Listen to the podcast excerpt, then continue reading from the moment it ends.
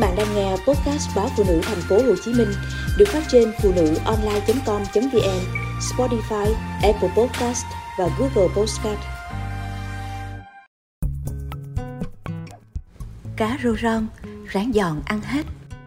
Khi những ngày mưa nối tiếp nhau khoảng một tuần, anh hai bắt đầu lôi từ trên gác bếp. Nào là lưới kéo, nào là nơm úp. Là anh chuẩn bị đi bắt cá rô ron những con cá rô vừa kịp lớn theo ngày mưa lũ. Xương cá hãy còn chưa kịp cứng. Có vậy, anh em chúng tôi mới được ăn món cá rô ron, rán giòn ăn hết. Tức là ăn hết cả con cá, không chừa cả khúc xương, khúc đầu. Anh hai quẩy bó lưới ra bìa ruộng trước nhà. Mấy anh em tôi háo hức trông chờ. Chẳng cần lũ em phải đợi lâu, anh đi vài ba tiếng đã có chiến lợi phẩm mang về. Một túi cước nặng cơ mang nào là cá rô ron con nào con nấy, chỉ to bằng hai ngón tay chụm lại. Tươi roi rói, búng tanh tách trong túi lưới. Những con cá con này còn háu đói, nấn nã ở lại ruộng, ăn chất màu mỡ do mùa gặt để lại.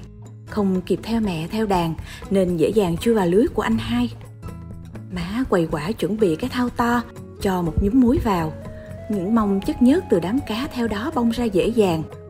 Rồi đàn cá ào ào bơi vào cái thau đã hòa sẵn nước muối loãng trong khi đó, ở gian bếp, bếp đã bắt đầu đỏ lửa. Má lấy cái hũ sành đựng mỡ heo, múc vài thìa, đổ vào chảo. Mỡ heo gặp sức nóng từ chảo, bắt đầu xèo xèo, mùi thơm bốc lên quyện trong gió. Những con cá rô ron được rửa sạch, không cần làm gì thêm, chỉ để ráo nước. Má đổ vào chảo mỡ nóng, nhanh tay đậy vung lại. Thao tác của má lanh lẹ lắm.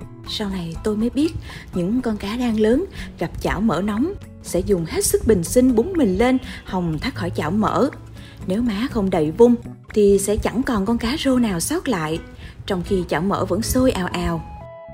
Nồi cơm trắng đã bắt đầu sôi, chỉ dăm ba phút nữa thôi, chúng tôi sẽ có một bữa no nê thỏa thích. Trong lúc đợi món cá rô ron chuyển sang giòn tan trong chảo mỡ, má chạy ra vườn, hái quả chanh cốm và một trái ớt hiểm đem vào sẽ là hai bát nước mắm chấm riêng cho hai khẩu vị khác nhau. Lũ em út chúng tôi không ăn cay được, má làm riêng một bát, chỉ vắt thêm vài giọt chanh cốm. Anh hai lớn nhất đã biết ăn cay, má cho quả ớt hiểm vào bát nước mắm riêng, đặng ăn cùng má. Có lần tôi hiếu thắng, nói má để con ăn, con lớn rồi mà. Trời ơi, nhớ đời, bát nước mắm có cái trái ớt bé xíu mà cay xé lưỡi. Nước mắt, nước mũi của tôi cứ thế mà giàn giụa đợt đó tôi phải uống liền hai ly nước lọc mới hạ hỏa được đôi chút. Giờ thì cá rô ron đã được gấp ra đĩa. Con nào con nấy giòn tan, Cắn ngập chân răng. Phải nhai chậm chậm chậm chậm Để cảm nhận vị ngon của cá tan nơi đầu lưỡi. Nồi cơm trắng vơi dần theo những cánh tay chìa ra của lũ con háu đói. Má cho con xin thêm chén nữa. Con nữa, má ơi. Có lần tôi hồn nhiên chìa chén cơm sau cùng. Má đặt chén của má xuống, Chia cho tôi một nửa. Tôi đón nhận chén cơm từ má một cách hồn nhiên Còn hỏi Nay sao má ăn ít vậy? Má đáp, lúc chiều tím năm làm bánh, má đi qua nên tím cho một cái ăn lấy thảo. Má lưng lửng dạ rồi. Mãi sau này, khi đã lập gia đình và làm mẹ, tôi mới nghiệm lại lời nói của má trong bữa cơm năm nào. Là má dừng lại để chúng tôi được ăn tiếp.